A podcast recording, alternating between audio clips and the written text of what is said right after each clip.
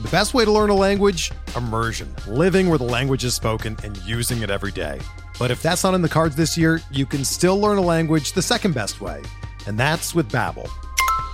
Be a better you in 2024 with Babbel, the science-backed language learning app that actually works. Don't pay hundreds of dollars for private tutors or waste hours on apps that don't really help you speak the language. Babbel's quick 10-minute lessons are handcrafted by over 200 language experts and help you start speaking a new language in as little as 3 weeks. Babbel's designed by real people for real conversations, and their tips and tools are approachable, accessible, rooted in real-life situations and delivered with conversation-based teaching so you're ready to practice what you've learned in the real world. Here's a special limited time deal for our listeners. Right now, get up to 60% off your Babbel subscription at babbel.com slash bluewire. That's 60% off at babbel.com slash bluewire, spelled B-A-B-B-E-L dot com slash bluewire. Rules and restrictions apply. We have draft results. We have FAAB results. We're going to talk some FAAB strategy. We have games this week. We got everything going on. We're going to talk about all of it next, coming up on the RotoWire Fantasy Baseball Podcast. Come join.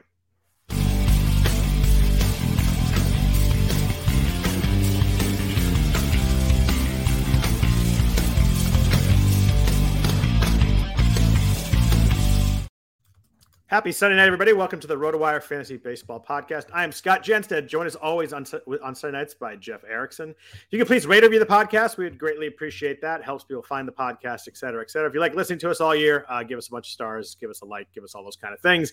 Uh, we thank uh, WynnBET for their sponsorship on the podcast uh, as one of the partners of the all the RotoWire Fantasy Podcasts. Jeff, it is uh, somehow week one. It feels like it took forever, but it just flew once we started having uh, you know yeah. dates and spring training games. But we've got uh, we got FAAB results. We got a bunch of news and notes. We're gonna hit the top here a lot. We got some trades. We have uh, I want to talk some FAAB like kind of strategy and kind of uh, you know how you do your FAAB stuff like that. I think it's a good thing to get and get into as we start the season. You've got a main event to talk about. Uh, we got a lot of stuff going on. It's a it's a big. We've got week one strategy to talk about. Uh, we have games coming uh, in in three days here.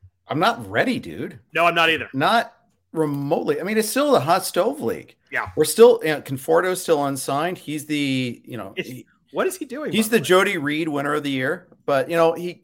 You know the thing is he got hurt and that was like, like 85, 86 shortstop Boston shortstop Jody Reed reference.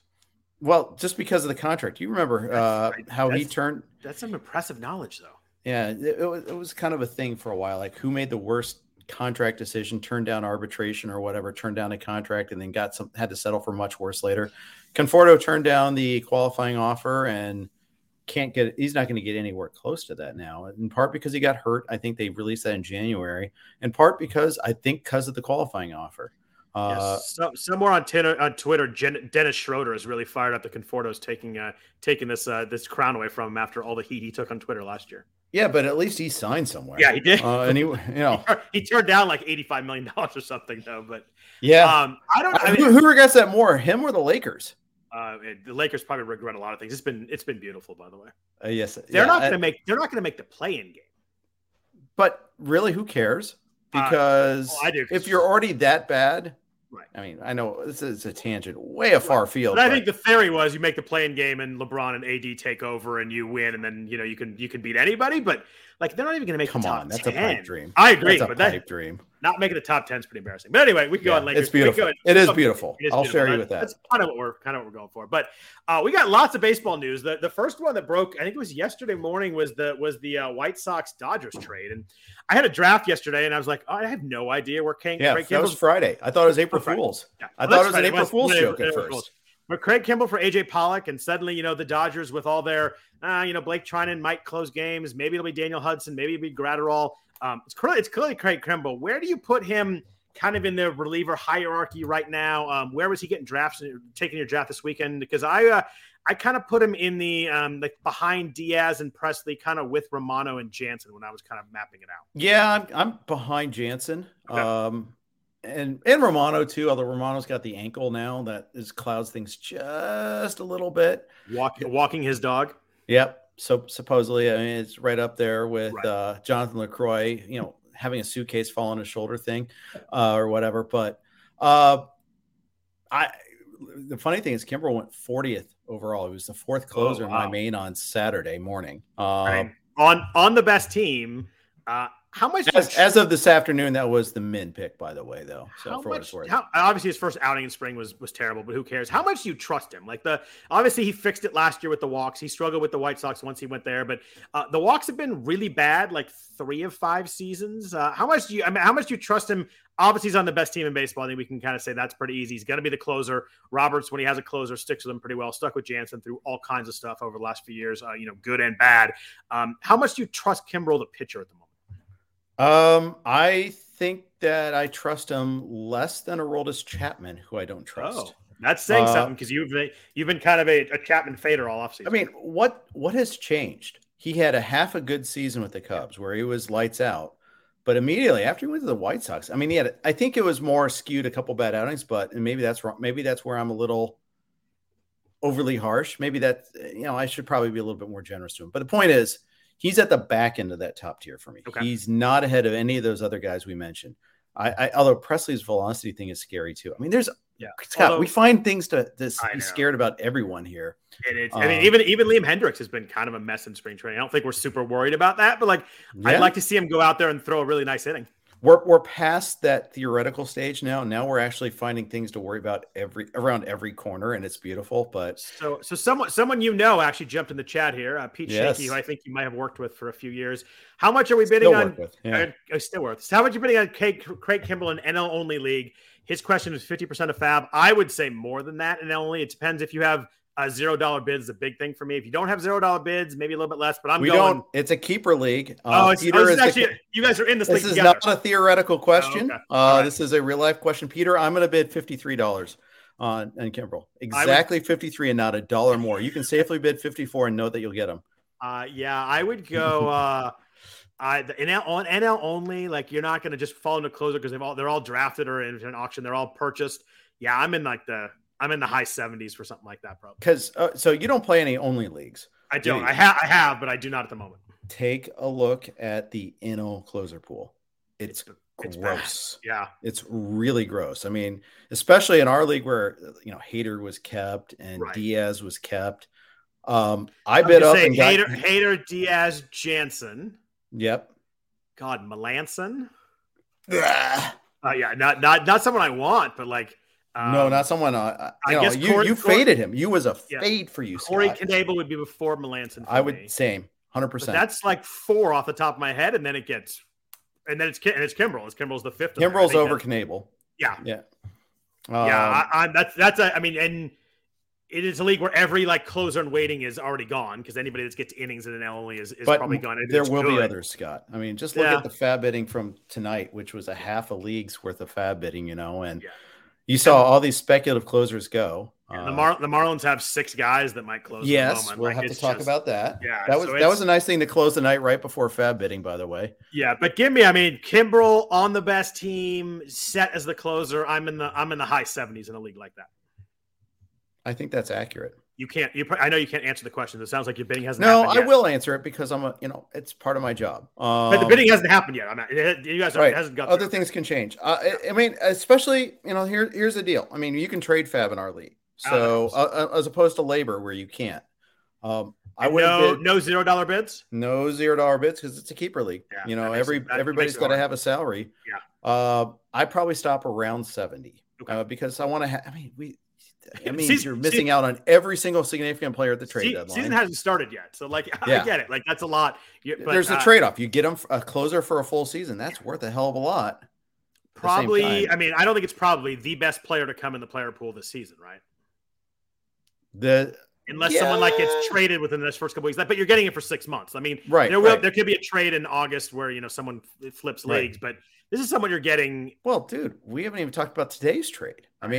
That's the second that's, one. that's is, a, honestly that's a that's a straight up fair debate. Who's worth more, Craig Kimbrel or Sean Manaea for a full season? so my my A's continued the uh, the the fire Our A's. Our A's. No, you you should fully jump. To our Padres, Yeah, I'm definitely rooting for the Padres now. Um, Sean and I traded the Padres by all accounts. The on Twitter reads like they really didn't even get that many that good prospects for me either. Like the the 12th and the 26th prospects. I don't know what they're doing. Like Yeah. I get they're just trying to clear the 10 million. I, I fully understand what they're doing, but like, geez, you can't even like get a deal that anybody's excited about the prospects for. So Manaea goes to the Padres, obviously a better situation in terms of um, you know team, defense, offense. All the team dynamics are better. The, the park is still good, but it's not quite Oakland. I mean, Oakland's a phenomenal place to pitch. Um, how much does this move the meet the needle for you on Manaea up or down in terms of uh, like his where you draft him compared to where you would have yesterday? Slightly up, better team.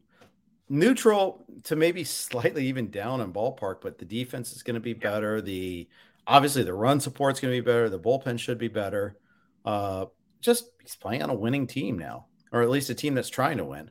And yeah, uh, I, would you have rather him gone to Minnesota or San Diego? I think it's San Diego, right? In terms of like fantasy prospects, right? Yeah, San Diego, I think. Yeah, it, it makes San Diego's rotation really crowded, though. I mean, Mackenzie Gore was making a bid to win a, a, a rotation spot, but that was only if they had six.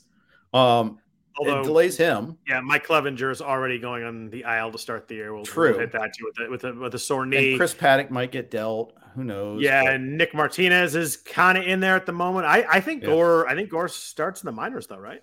I think so too. Yeah. I slowed my roll on him like with FAAB bids this week, and, and like the like yogurt he was available, and I, I slowed my roll on the bid for him there.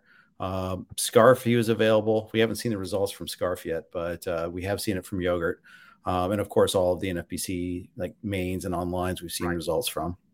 Yeah, and a weird week of bidding too, because there were a lot of mains a week ago, but there's been some online championships that were drafted in February, and those have a lot of stuff that's happening. You got like Matt Brash, you have uh, you have CJ mm-hmm. Abrams, you got Bryson Stott, like a lot of the young guys that we didn't know we're going to be making teams. You know, uh, Julio Rodriguez and and Riley Greene and Spencer Torkelson were already already drafted, but there's some names in there, guys that stick in there, especially Matt Brash. He went for 325 in my TGFBI league, so it was a it was high bidding there. But we'll get into FAAB.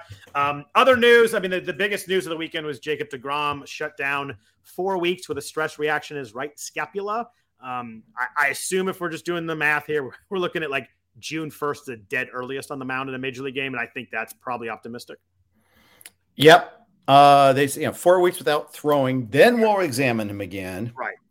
And given how this went last year, good luck trying to get good info from the Mets on also this. true. Yep. Uh, what uh, you were drafting this weekend? Did you like? Did you cross him off? Was there a spot you're like, ah, if he's there, I'll do it, or just figure someone's gonna take? It. Never got to that spot. Yeah, me too. I I had two online champions this weekend, and like I never even got to the point where I was like, oh, I wonder if I'd think about it here. Just with a seven man bench and no IL spots and no trading, like it's just it's hard to start the year with a guy that's going to be yeah. two months and you have to hold the, the, price you play. You can't you can't be like, oh, I have a couple of the gym and drop them. You don't want to use a you know, let's say a 13th, 14th pick and then drop a guy. So it's it's really tough. I mean, um, he could be the 1.1 for four months, but I would rather stash Tatis like, than Degrom. I don't even think that's possible now. Like I think yeah.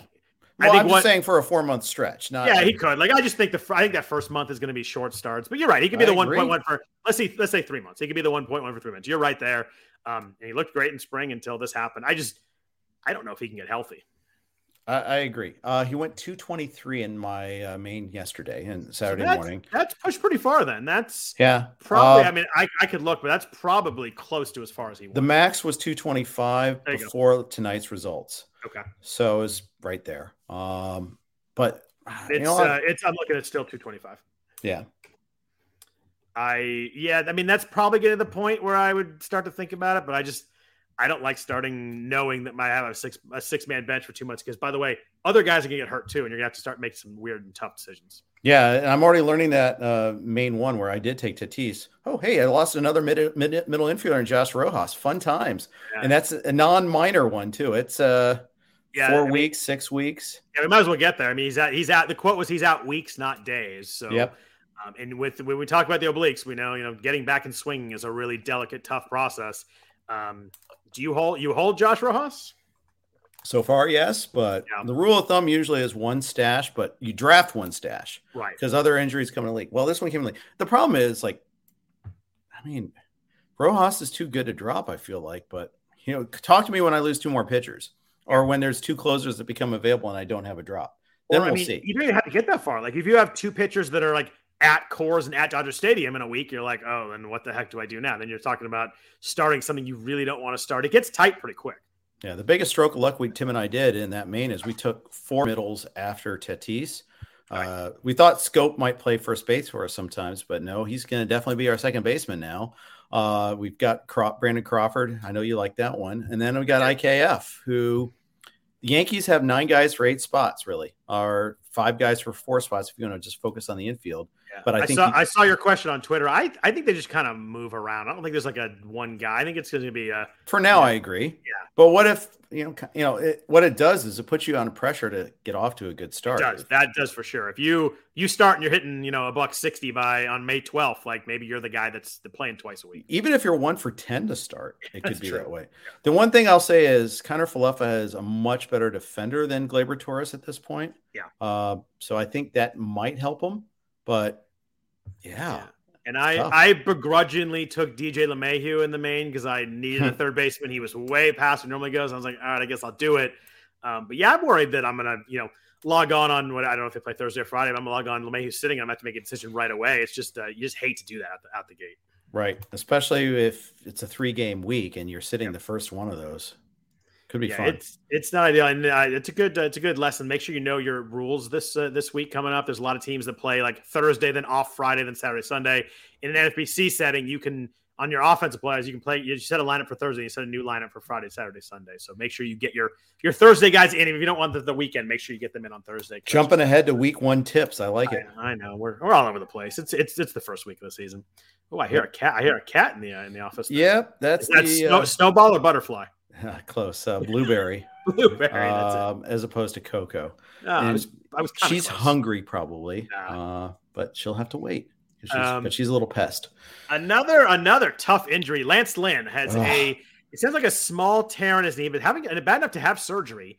Um, he has had this is it seems like a minor surgery to kind of clean it up and, and get it fixed, but no pitching for four weeks, which is another one like it's got to be seven eight weeks. I mean, he uh, it's not a, it's not an arm, which is good, but you know, no pitching for four weeks. You still got to ramp back up. We're probably looking at seven weeks, so that puts us like May twentieth or something before he's back. That's a that's a big chunk of the season for Lance Lynn. It is. It is. And I was already kind of wary of him. And now, obviously, he's way down.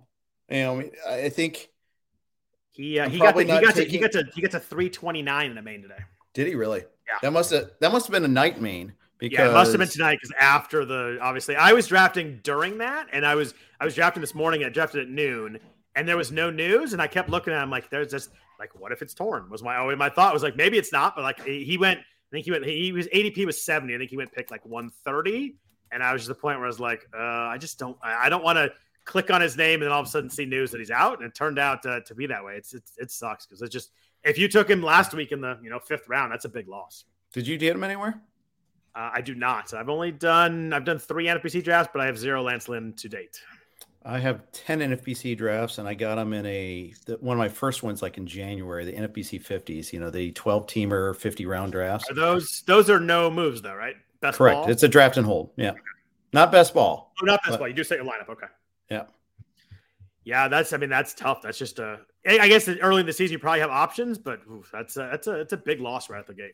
It is. It is. And uh, yeah, it's just you, you, he, he's your horse sometimes. You know, he's an innings eater. You're supposed to be, you know, get the accumulation of innings. And that's that's the thing that's tough. Maybe you take a chance on a riskier guy, but you back him up with Lance Lynn because you know, hey, he's going to get me Right. 200 innings or close to it. That was definitely that was definitely the uh, the upside of Lynn. It's interesting. We talked about Kimbrel. I want to talk about the other side of that trade real quick too. AJ Pollock went to the White Sox. I think it's a good spot. It's uh you know still a crowded outfield, but I think he probably hits higher in the lineup than he would have in LA. Probably plays a little more than he does in LA. Um, but I think that Pollock I bumped up his value a little bit. Um, but what do you think the Dodgers in terms of opening up playing time there? You've got uh, Chris Taylor, you got Kevin Pillar, um, Rob Geese in the chat asked about uh, Edwin Yep. Rios. Um, what do you uh, what do you feel like uh, the Dodgers kind of end up doing here? I think it's just a mix and match what they always do, right? Yeah. Uh, but Rios is definitely a part of that mix. He's raking this spring. We know what he, he's he's gonna. He can't run. Um, he's gonna strike out a lot. Glove work is questionable, but man, he can mash. Yeah. I don't have any Edwin Rios so far, and I definitely want some. Uh, yeah, I, I, mean, I, and they go into Coors this first weekend too. So if you want to play a little uh, strategy game, you're still drafting. Like taking taking Rios uh, for the weekend is, is, a pretty nice little play and kind of see what happens. And you know, worst case, he you know maybe he starts twice and pinch hits once, and that's not bad for the weekend. But uh, I Yeah. do like Rios as a hitter, but I think you're right. I think there's gonna be a lot of mixing match. I think Kevin Pillar is probably going to play way more than we thought he would when he first signed. I think you get a lot of Chris Taylor in left field. Um, but you're right. It's the Dodgers. They'll probably mix and match. The interesting thing about these expanded rosters, I kind of thought like, oh, there's gonna be a lot of platooning and stuff, but it seems like every team's gonna carry 15 or 16 pitchers, so it's gonna affect pitching a lot. I don't know how much it's gonna actually affect the offense because it seems like they're just kind of using all the extra spots on pitching. yeah. When they come back to 25, though, I think they're limited to 13 pitchers, Yeah, right? they are. It goes down to 26, right? You might be right. I think that is I think 26. I think, you're right 26, about that. Yeah, you're right. Uh, but there's no there's no limit on pitchers now, but there is on starting on May 1st. Yeah. The I think Pollock is maybe tiny, a tiny bit hurt by this because Really? the White Sox. liked it a little bit. Well, the park is great, but I don't think he'll run. I think he'll run less. If you notice, the White Sox players have come in like with lower stolen bases than we thought. Tim Anderson aside, but like even like a guy like you know Adam Engel didn't run that much. If you look at his minor league numbers, he run like ran like crazy. Nick Madrigal didn't run that much. Uh, Yoan Moncada- Moncada didn't run that too, much. Yeah. Uh, now Moncada says he wants to run more this year. Great. Doesn't everybody? They all say that in March, though. Yep.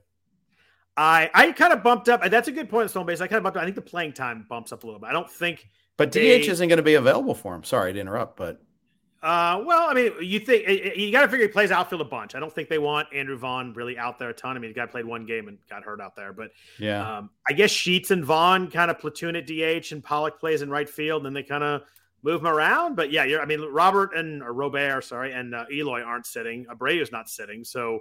Um, Yep. Three guys for two spots. I think Pollock ends up being the most of those three while he's healthy, at least. I mean, when he's healthy, he's still pretty darn good too. Yeah. Um, it might squeeze. It squeezes sheets for sure. Definitely squeezes sheets. I think And everybody was like had that three day window where who Gavin Sheet season, um, Right. and then that trade happened, four day window, whatever. Uh, but not as much anymore. I mean, you look at Pollock. Pollock had 21 home runs and 422 plate appearances last year, nine steals. He had 300, 297. Uh, K Mhm. rate's under 20%, hard hit rate's over 47%, barrel rate over 11%. Like he was legit really good when he played last year. Yeah, he was. He was. Um, yeah, I, I, I have a lot of Pollock actually. I, I and the, yeah, at least he went to a team with a good lineup. I will say that. I mean, Good lineup, good park. Um, the stolen base is a good point, though. That's I hadn't really thought about that, but that's that's fair also. Yeah. Um, couple other news and notes before we do get to some some week one stuff. Um, Cole Sulser, who we thought were gonna, it looked like he was kind of the closer for Baltimore. I mean, I don't think they had a guy, but he was probably the lead of that committee. Uh, got traded, and it was kind of an afterthought. They traded Tanner Scott to Miami, and there's like, oh, by the way, also Cole Sulser's near. Everybody's like, oh, that's there we go there. yeah, Um, two so- of the three candidates for the uh, Baltimore bullpen. Well, actually, three of the four are now gone because uh, Wells is like a starter now or an opener or something like that. right? So, um, A, do you think Sulser or Tanner Scott closes or gets saves in Miami? They have they haven't like they have like five guys behind. They have, I Bass, know. they have Bender, What- they have Floro might come back at some point. Maybe he's out longer term. They made this move, but I mean, it's just a mess there. It is. It really is. Um, and I, I, I, I wanted to get a little Bender, but Yeah, even too. then, like the note on Bender says he's like probably the leading candidate, but I don't think I saw a quote from Mattingly on that. You got to read these notes carefully. Click through if you can. A lot of times. Yeah. Uh, same thing is true. Like I saw a San Diego note earlier uh, when it was it, it was Suarez and Pagan that were the two most suited. That was an athletic article, but now there's another one from MLB.com where Melvin's actually on the record talking about him. Yeah. Uh, and I think that's the thing that moved the needle for me a little bit more. So Yeah. I think that's Mel- changed. Melvin seems to really like that Suarez closed overseas Yep. and has that experience, and I think uh, that quote makes me think that uh, when they open the door in the first save, I think it's Suarez. I think you're right. And keep in mind, it's new manager here, but you know, it's he's always been pretty good about like, Yep. if he's your guy, he's your guy. Yep. You know, And even when you the- lose it. even when the guy fails, you lose it. He finds another guy though. Like when when uh when Treinen lost it, he went to Hendriks and he was the guy right away. It wasn't like they went to committee. He went to Hendriks, boom, boom, Right. couple saves, and he was Hendriks was the guy the rest of the way. So um Melvin um, does some weird stuff in the bullpen sometimes, but he usually has a guy at the back end that he wants to use as the guy. I mean, yeah, I'm bumping up Suarez. yeah, Um, I am too. he's above like Cincinnati and Florida or Miami, excuse me, and Chicago now uh, in the National League hierarchy we were talking about earlier. Yeah. Um, Suarez is definitely he's bumped up. He's now mid mid pack as far as uh, national league closers go. Yeah, below Jake McGee still. Yeah, yeah, I think so too. Kind mean, of, but right, actually done it. Probably right below there. Yeah. Uh, so if we're drafting the day, you're you're probably how like in the say you're drafting in the main. Let's say Wednesday theoretically, um, fifteenth round. Uh, I think that's about right. Um, I'm looking at his his ADP right now in the main is 251. Obviously, that's some early mains that uh, he didn't go early. The, the high pick is 163. I'm not going there, but yeah, I think if you want to do it, you probably got to go about 210 to 215. So maybe even the trust me, the, the closer inflation is real and spectacular. It's yeah. getting worse, not better. And you could tell that like it gets to that spot where everybody realizes they either have none or they have one and they need a second one, and it did, all these bad names go really quick too. There, it it it gets ugly after that first 10, and it's not getting any better.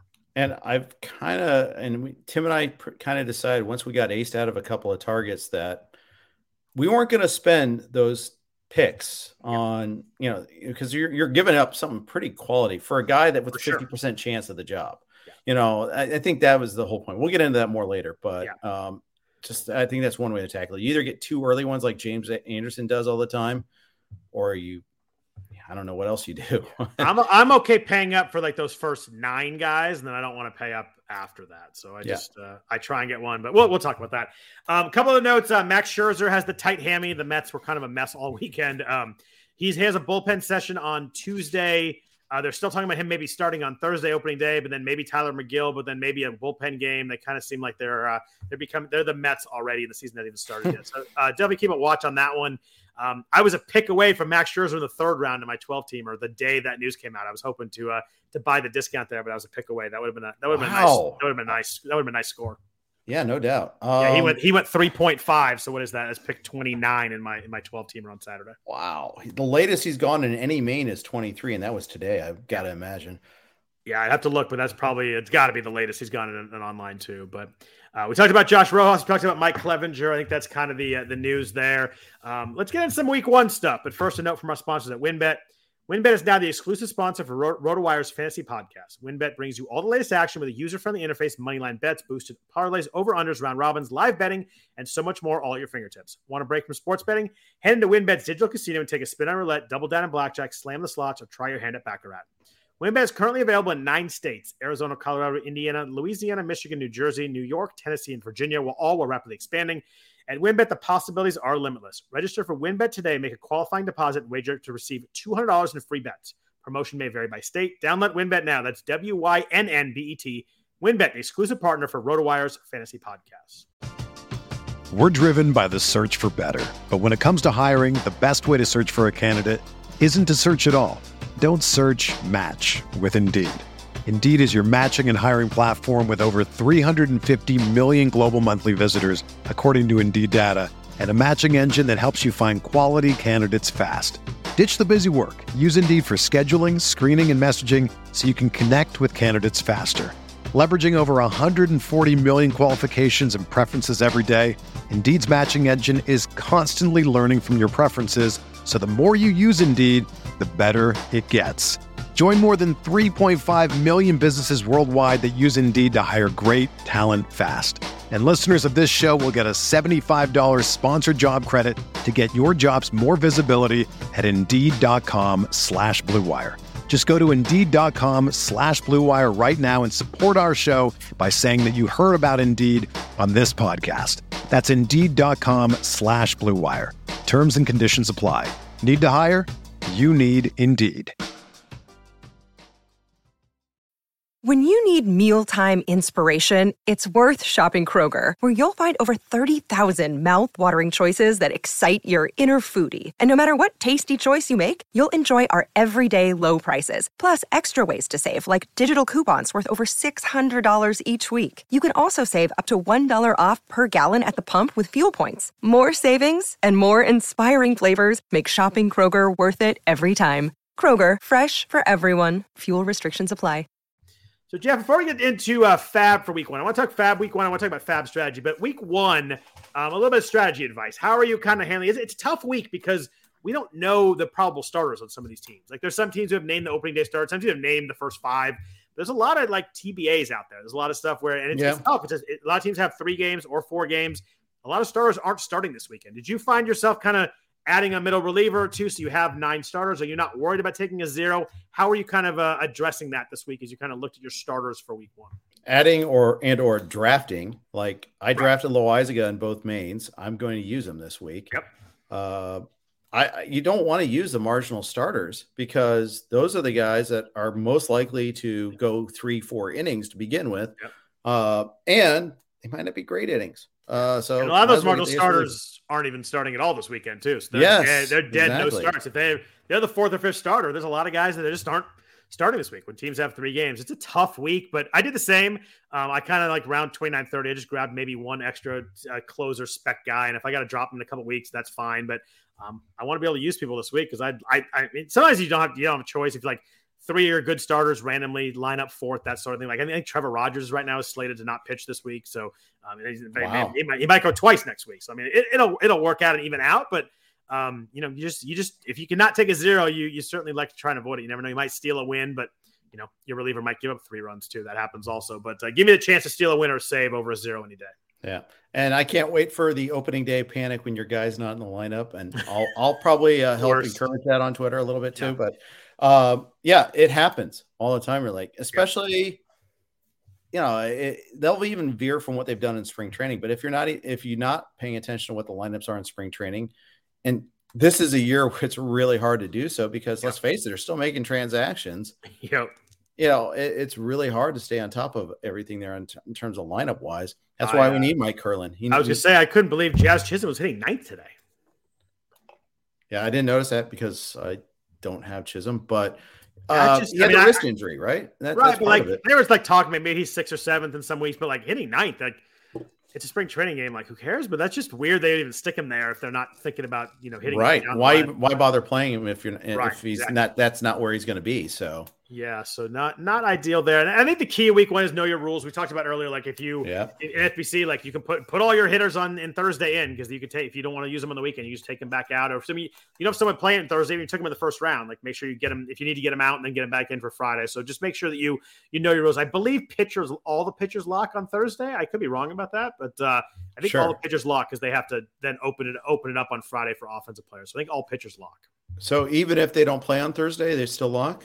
Don't quote me on that, but I thought that was the I'm going to quote you on that. I'm I'm, going I'm tweet gonna- it out right now. I'm going to double Yeah. check that too, but I think they have to open up moves for Friday, so I think that's the case. But I'm going to double check that also. I would definitely, I would definitely check that in the rules before you decide that. But I, I I'm setting my pitchers for the uh, for the week on Thursday. Any thought to using Shohei as a pitcher this week because it's only four games?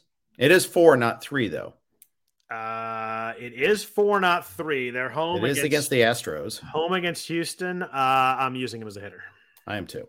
Yeah. I just wanted to ask. I think No, you the right, question all the time. Of all the weeks, like he he's never going to start twice unless they have a seven game week and he happens to land on a Monday. They have a six man rotation, but um, his two set weeks will be very very rare. So I'm using him on offense at all times. But in a short half week, it's a good question. I think it's the first week. I don't know how deep he'll go in the game, so I think I That's want also the, I think. I- And I he's think not a guy that goes deep into games to begin with, too. I mean, that could be a, if you if you get four innings out of him, then he sits for the whole week on your offense. You're gonna you're not gonna feel fun about that. And hits a bomb and steals two bases, then you're like, oh, And yeah, it's the Astros, but Odorizzi on Friday, um, oh Urquidy yeah. on Sunday. I, Verlander and Framber will be tough on him, but uh, yeah, I think I'm still I'm still offense. Hey, don't don't besmirch the good work that Jose Urquidy does. I like Um, Jose Urquidy. I need Jose Urquidy this Yeah. year. I like I like the whip there, but uh, let's talk about Week One uh, FAAB. It's, you know, we talked about how their league started on drafted at different times. There's a lot of uh, RotoWire online championships that drafted in February, and there's a lot of people that are on the on the waiver wire. You know, you and I drafted main event last week. Not a lot of people, but I had 20 bids in my main event league. Like people were Twenty four in mine. That's I mean that's a lot of bids for we we drafted a week ago, and obviously you drafted everybody a week ago because you liked them, and no games have been played. So like nothing, it's just injuries. News has changed. Mhm. Yeah, he Kyle Higa I can't say his name. Higashioka. Say He's just name. homered again. Um, yeah. He's at, he has got six homers. Josh. Gibson, we'll just call him. Um, yeah. Oh, good reference right there. That was well Thank done. Um, I like that one. Uh, yeah, he went for 77 in my league. So obviously there was uh, someone believing the hype there. But the, the biggest name I think was uh, was Seattle pitcher Matt Brash, who um, has looked really good in spring. Nine and a third, one earned run, 12 strikeouts, two uh, two walks. A 0.54 whip, not drafted in many leagues that went February. He was not drafted in my TGFBI league where, uh, you know, we drafted in early March and he was kind of, you know, a prospect, but not someone we thought was going to make the rotation. Um, he was very good in A and Double A last year. Did not not pitch in Triple A, but uh, 2.31 ERA in 97 innings, 1.14 WHIP across those two levels. Big strikeout guy, 13.1 Ks per nine in the minors last year, 142 Ks, 48 walks. So a little too many walks, but um, the strikeout stuff's big. He's looked really good in spring. Um, if he was available in your league, how super aggressive were you on Brash? So he was available in yogurt. He went for 71, pretty reasonable. Wow. Three, Wasn't three, very brash. 325 uh, in mine, quite brash. Uh, in my online championship that drafted early 237, and yep. in Scarf, it hasn't run yet, so I don't know. All right. Um, and, but I, I'm starting to feel like my bumping up to 115 or whatever it was isn't going to do it. Uh, but I, especially uh, as there's three Mariners fans, three guys that wore Mariners paraphernalia oh. in our draft. So you that know might be the fans. only three people in LA with Mariners, Mariners paraphernalia. No, those you're confusing that with Bengals fans, but that's okay. Hey, the Bengals fan, Bengals had a lot of fans in LA this year. Mm, yeah, uh, no, probably for, not for, for, one weekend. Yeah, not in L.A. is the problem. Well, they were they were visiting, but they don't yeah, live here. Visiting. Yeah, no. Uh, but yeah, I, I, mean, it's it's fun. He's looked really good. I've seen some clips of Brash, and it's one of those things. Like if this is your one chance to take a shot on him, because he's not. If he if he's good, this is your one chance. You kind of had to be aggressive with him. I wasn't going 325. I just don't. I don't. I, that's a lot of money to spend on a guy I haven't seen. I mean, I've seen pitch nine spring training spring training innings. I just uh, I wasn't going there. I was in like the 40s and 50s, so I was not even close. I was in the 40s also, yeah. except for yogurt where I bumped it, or scarf where I bumped it up. But uh, I think I also had more of a need there too. Uh, another uh, hot prospect in bidding was Bryson Stott in yep. Philadelphia, um, having a huge spring, hitting 480 in the spring, 12 for 25 with one home run. Uh, he, he, played across three levels last year, A to AAA, had 490 plate appearances, 16 home runs, 10 steals, hit close to 300. You got to like to see that. The batting average, low K rate, under 20%. Uh, pedigree guy. He was the 14th overall pick in 2019. Um, I think the issue here is, is playing time. What are they going to do? Are they going to just sit Alec Bohm? Uh, obviously, Stott's a shortstop coming up, but he's been playing third. They might send Bohm down. They might send Bohm down. I Don't like have him.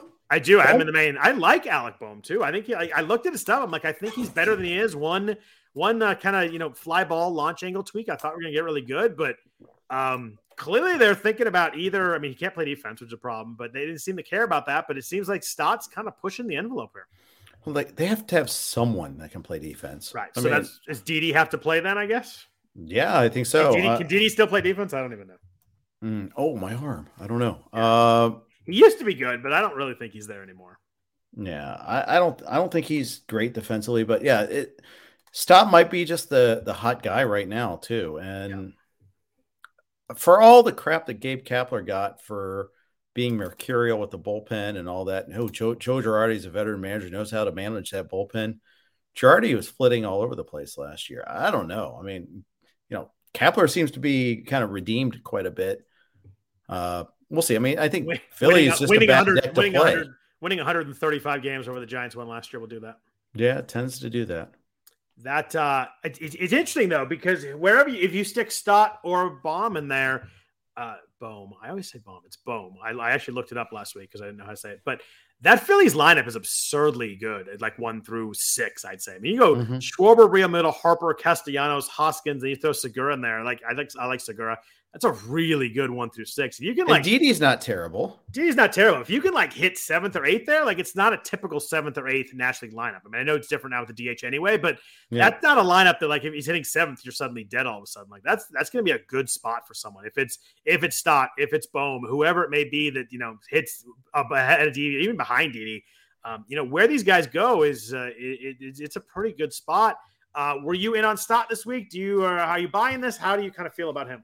he had a great Arizona fall league, so he kind of got on our radar there. If everybody, anybody that went to first pitch Arizona, um, I was still a little circumspect in my bidding, and I wish I might have been a little bit more aggressive, uh, especially. It's just so that, hard with that. It's just so hard without having any games. Like it's so hard to be so yeah. aggressive now. But well, and the thing is also you got to pick somebody to drop that you just drafted a week ago too. Right. Like I and I did find a couple of drops out there, uh, but yeah, and losing Rojas that that if I would have dropped Rojas, then I would have been a little bit more aggressive with yeah, Stott. That makes sense. Um, but I didn't want to drop Rojas, so couldn't be that aggressive because then I'd have like six middle infielders on my roster, and then it's starting to really push it. He'll get third base eligibility pretty darn quick, but he doesn't have it right now.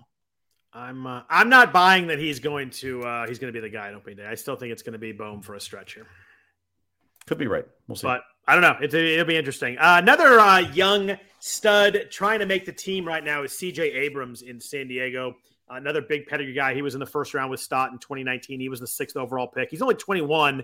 Um, there's a lot of buzz he might make the team though. He was uh, in in 2021 in Double A. Um, he was hit 296, 13 stolen bases in 42 games. I think the speed is the key here. Um, I don't think we're going to see a lot of pop. He only had two home runs last year, but uh, killing the spring, hitting 367, two home runs, two steals, and 31 plate appearances. It does have eight strikeouts. That's going to be an issue. Um, did you do anything with Abrams? Do you think he makes the team? Where do you kind of uh, fall on this dude right now? Um, sorry, I just had to point out Rob D. D. Pietro, Deadpool hitter, saying Bohm stinks. Haha, come on, uh, Rob. Bohm, Bohm does not. Bohm does not stink. You look at it. Fifty percent hard hit rate last year. Uh, I know he he was not good last year. I think he, he hits too many ground balls. One of those guys, like if you tweak one thing, I think he's actually be pretty decent. Yeah, you're right. I just like that Rob's listening. I think that's I love, awesome. I love Rob. I stuff. love Rob in general, so I, am glad he's listening yeah. too. Great people, great podcast. Deadpool hitter. Yes, Check great, it out. Great podcast. You know, great, unusually long, but worth your time. Great. Uh, Put it on one and one quarter, and you'll you'll be fine. Great player too, by the way. Yes. He won the DC. He won draft championship in 2020, I think. Yep. Yeah, he won the uh, overall. Yeah. And he just has great podcast too. Yeah. Just great stuff. Uh, but going back to your question about CJ Abrams, uh, I think that Abrams is you want if you're if you're worried about the lack of track record from Stott or Brash, wait to get a hold of Abrams. Yeah. Hurt last year, has very little minor league track record, not a whole lot of power, and I'm kind of concerned about where he'd play. Yeah. Uh, I it, you don't you don't he doesn't make the team if he doesn't play, and that's the question. Um, I, I don't know. I, I I'm I'm lukewarm on him because of that. I've got him like at a keeper league and all that, but I'm, I'm long term. I like him. I just yeah. think he needs more time. Um, this isn't like Tatis banging the, the door down. I, yeah. I think people want to make that comparison. I don't think it's there. And I mean, Tatis played a ton more minor league games than, than CJ has played. What Tatis play? I, mean, I have to look it up, but he played. I'm yep. just doing the math in my head. You're like 200 and 250 like minor league games, and and yep. Abrams has played 74. Like it's a huge difference. And I grabbed him in the main event in the round 29 the last week. The thought was I got 10 days till the season starts. Let's see what happens. Like if I, I'd love to have him if he makes the team. He's an easy drop if he doesn't in round 29. Um, so I kind of hope he makes it. See what we got. Maybe he gets hot, steals a couple bases. But I, I would probably would have done it to start the year because I, I, I, tend to think he's probably not going to make the team. But I think they can set him down for a little bit. But with 10 days left in round 29, I figured it was worth a shot. Yep. Uh, I agree.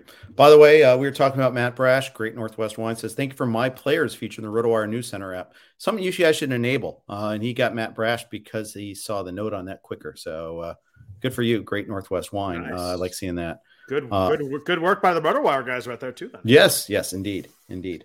And where, if we're talking, you know, starters and try to figure who's going to start, the RotoWire MLB starting pitcher chart grid, whatever we call it, it's a grid, um, is the is my I, I know that I obviously am biased, but uh, I am not employed by you guys, so I can say it is the best thing, is the best uh, starting pitcher guide out, grid out there. It's so good. It's updated constantly. There's a lot of sites that update once a day. You guys update it all day long. It's just a, it's it's the it's a go to and it's a must for every Monday, every Friday when you're doing lineups, and obviously on Sunday night doing FAAB. It's a must.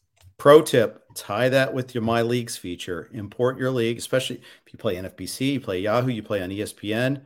Uh, I think RT. I think uh, Ottoneu, any one of those platforms and a few others. Import your league into there. Go to my go to the projected starters grid, tie it to select that league, and you'll see which ones are ro- rostered and which ones aren't. Uh, the grid is awesome, and you tie it to that feature, it's gold. We talked about Baltimore earlier. We talked about Steals earlier. An interesting name right now is Jorge Mateo in Baltimore. Um, if you look at spring training lineups, um, it seems like he is going to be starting every day for the Orioles. It looks like um, at shortstop, he is an outfield eligible in NFBC right now, so we can probably gain some shortstop eligibility. But this is someone that like could sneak in and really get some steals for you. He's uh he's moving up in drafts. He had uh, he, he had ten steals last year at only I think it was two hundred something plate appearances. Like he's a steals guy, but uh, he got traded. The only reason I know a lot about him is he got traded for to the A's. I think it was the Sonny Gray deal from the Yankees yeah. to the A's. Um, you were it, waiting forever for that call up, and it just never came. But I mean, he had 71 steals in 2015 in the minors. Like this is a guy that I mean, I don't think we're looking at that. He's probably he's he's he's 26 now, but uh, this is a guy that really stole a lot of bases in the minors. He had 24 steals in 2019, 25 in 2018. He is fast and he's going to be playing every day. It looks like it sounds like probably like down the lineup to start, which is not ideal. But I mean, we're talking about an Orioles lineup that you probably could move up a little bit if he gets hot. Um, if you're in the 20s, you need some steals. He seems to be the prime guy right now, but he is moving up. He is getting some popularity. Yeah, and it would have been neat to bid on him if he were available anywhere, but I'm, I'm looking six different NFBC leagues and rostered in every single one of them. Yeah, you drafted a little more recently. I think the February drafts he was not taking because we were like yogurt. He wasn't available. Oh, he's taking there too. Yeah, yeah, um, yeah. I think he, I mean, if you need steals, it's a, it's a nice little piece there. I'm drafting. Uh, I'm drafting Tuesday and Wednesday this week, and I'm kind of I've been pushing him up and still missing him, so I might push him up another couple spots. It, it obviously depends on team context if you need steals at that point of the draft, but um, as you get to that point, steals are hard to find. He could be a guy that could steal. You know, if he plays every day, he can steal 20, 25 bags this year. He's climbing. He is yeah. really, really climbing. climbing. Uh, he his ADP is 304, but with a range of 253 to 410. Every time uh, I every time I think I'm like, oh, now's the time Mateo, like he goes right right when I start to even think about it. So I just I can tell he's moving up. Jody Ryan, man, snagged him in our main and snagged Myles Straw to go to. He's got like three guys that run, but they're all like major runners. He you know he had Turner obviously to start too. So uh, you know, good uh good good sneaky pick if you need stolen bases. Of course, it comes at a cost. He's gonna he probably will hurt your batting average. He's yep. he's not a good real life player, but he's a good fantasy player probably. Somehow he hit 19 home runs in 2019. I know that was super minor league happy yeah. fun ball, but like you might get eight to 10 home runs out of the guy, too. Exactly. It's huge. It's not a dead zero there, too. Yeah. And multi positions, of course, which is nice. Did you do anything with uh, all the we talked about earlier about the NL closer marks? Did you anything with any of these guys? You like bid on David Robertson, Luis Cessa, Daniel Bard. Was there anybody in particular? Jordan Hicks, Robertson. Was, Robertson. I uh, Robertson's my guy. See, yeah. Why? Uh, why are you feeling Robertson in Chicago? Well, it's down to. It sounds like it's down to him and uh, Mychal Givens. Yeah, did did Rowan Wick just like get sent out to sea? Like what happened here? They kind of said that they don't want him closing. I, I read that too, and he really wants to too, which is yeah, very that's odd. the weird yeah, part. It is very odd. Uh, and yet, you know, Robertson's closed before and closed well. He had three seasons with 30 plus saves. Prior to TJS, he had some really sweet ratios, great K rate. He's, I think, 19 to 20 months removed from TJS. He he's a little slower behind, uh, is slower uh, in getting ramping up this year in spring training, but I, I think he's worth the wait. And you know, Givens is okay, but if you notice with the Reds, he he started off okay and then fell off again. Uh, I don't, I don't, I don't think uh, he's that big of a barrier to Robertson getting saves, and Robertson's under consideration right now. Yeah. Yeah, I like that one too. I had some bids there. Um, I think Daniel Bard is going to be closing in Colorado um, pretty quickly if it's not right away. He looks way better than in camp than Colomé does. Granted, it's Colorado. We can't get excited there, but I, I, think the interesting one is is actually Jordan Hicks in St. Louis. Uh, it seems like everything you read that they want Gallegos to be the high leverage seventh and eighth, ninth inning guy. They, they seventh and eighth guy. They just he was so good in closing last year, but they don't seem like they want to be the guy. And Hicks out there throwing 103 and uh, you know had what had 14 saves in 2019 before he got hurt. I just I wonder if uh, we get uh, we get uh, opening weekend and, and, Hicks is closing games in the ninth. But you know, it, would be the most Cardinals thing ever because remember they were stretching him out. Yep. They're considering having him start, and then they're like, "Okay, we're going to limit you to 50 pitches, and we're just going to limit you to one inning at a time now." And you're talking about maybe him being an opener.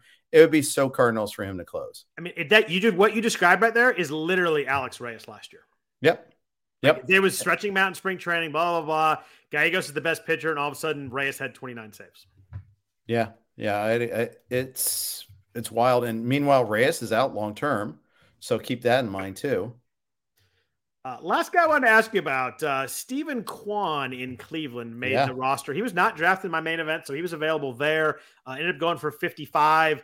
Um, kind of an interesting hit tool. Got a, you know, he's, a, he's like a batting average guy with a little bit of speed. Uh, strikes out pretty much never. He struck out uh, 6.7% in AAA last year, 10.4% in AA across those two levels. Um, swinging strike rate was absurdly 2.65% in the minors last year, which is just yeah, a number you never see, like outside of maybe Nick Madrigal or someone like that. Um, seems like an average guy with a little bit of speed, but you know, if you, uh, you get him on free agency, he seems like an interesting name that's gonna appears is gonna play in Cleveland. People love him. Yeah. Uh, he, he's like an internet darling. Yeah, he is. Uh, Twitter darling. Uh, more, I would say internet darling. Now we're on to Twitter darling. But uh, Steven Kwan is kind of you. You mentioned, Madrigal. That was a comp I was thinking of. Yep. Uh, Arraez is another one from That's a good Minnesota. one. That's a good one, too. Compare him to. And he's got a little bit more power, I think, than both of those guys. But I don't know if he'd uh, dent a mailbox if he was swinging a bat from a moving car either, though. So I'm not quite sure how. I mean, he's not going to. I got I got to dig into the Statcast numbers a little bit more before I really be so, so flippant about him. But uh, I think he's he's fun. He's going to play. I think you're right. And if you need late batting average, uh, you know, he could be the next Michael Brantley came coming up through Cleveland. You never know. And in a lineup where there is plenty of room to either move up or play every day, like that lineup is just. I mean, you put him in the lineup, you still and they still have Bradley Zimmer in there. It's not like he's like, oh, he's going to play over Zimmer. Like it's both of them right now. It's just, it's an, Yeah. it's an uh, outside of outside of uh, you know Ros- kind of Straw Rosario, J Ram, Franmil. Like there's just not a lot. I mean, I kind of like Bobby Bradley, but he strikes out a lot. There's, it's a really. I kind of like. Zimmer a little bit still. Uh, I'm, I'm I've been slow to dismiss that, but then again, and I always saw those like Grady Sizemore Junior comps, and you know I always liked Grady Sizemore, so maybe that's He a soft weirdly, he for me. weirdly like completely changed his hard contact last year too. Like it went way off the charts compared to where it was. So I was a Yeah. little intrigued there too. Although uh, he also paired up with a 35% strikeout rate last year. That's not good. Not good. Um, let's jump into some uh, some general FAAB talk here since it's week one. But first, a note from our sponsors at BettorEdge. Bet against others with no fees involved. That's right, no pesky hidden fees to ruin your day. BettorEdge is a social betting marketplace. There's no fee on each transaction. BettorEdge is a social betting marketplace, and chances are it's legal in your state. We bring betting back to its social roots where you can like, comment, and challenge other users all within the app. Play without getting played at bettoredge.com. Go to bettoredge.com. That's B E T T O R E D G E.com to sign up today. So, Jeff, since we're in week one, I want to talk a little bit about uh, kind of FAAB strategy, methodology, how you go about it. A lot of people ask me, you know, how do you how do you do your FAAB weeks? FAAB's a pain in the ass. Sundays are miserable. I don't want to spend six hours doing this. And um, it's a good point. A lot of people, you know, I have too many leagues. I have too many FAAB leagues. Um, how do you jump in? I I have like the, kind of my three keys to FAAB, but I want to ask you, how do you when you jump in on Sunday? You're sitting down. Uh, you know, the wife and kids are giving you a bad look because you're sitting down from the computer on Sunday. How do you how do you start your FAAB? My I, I don't get the bad look. I, I don't know. Oh, I'm that's good. Yeah, I guess you I guess you work in this world too, so it's kind, Yeah. of, kind of your job, right? yeah, it's kind of paid off. Uh, A little bit. Yeah. Uh, I I do what you do first though. I set my lineup first. Yeah. And that gets me like thinking about this team, especially after such a long layoff. It's like, okay, what do I got on this team? Right. You know, and so you, sometimes you need a reminder. You know, I live in, you know, we all live and die with our main event team, so that, that's not hard to remember. But I play in a lot of leagues, and you know, and it's not just on the NFBC platform. And at least you're you're all on one platform until we do our Yahoo draft on Tuesday. But Right. you know, I open up the team. You know, what I typically like to do is save it all in tabs. Maybe I'll save it by platform, you know, order it by platform, so I can go boom, boom, boom, boom. But you know, no, no, and maybe write down, take notes. I know some people do a good job with that.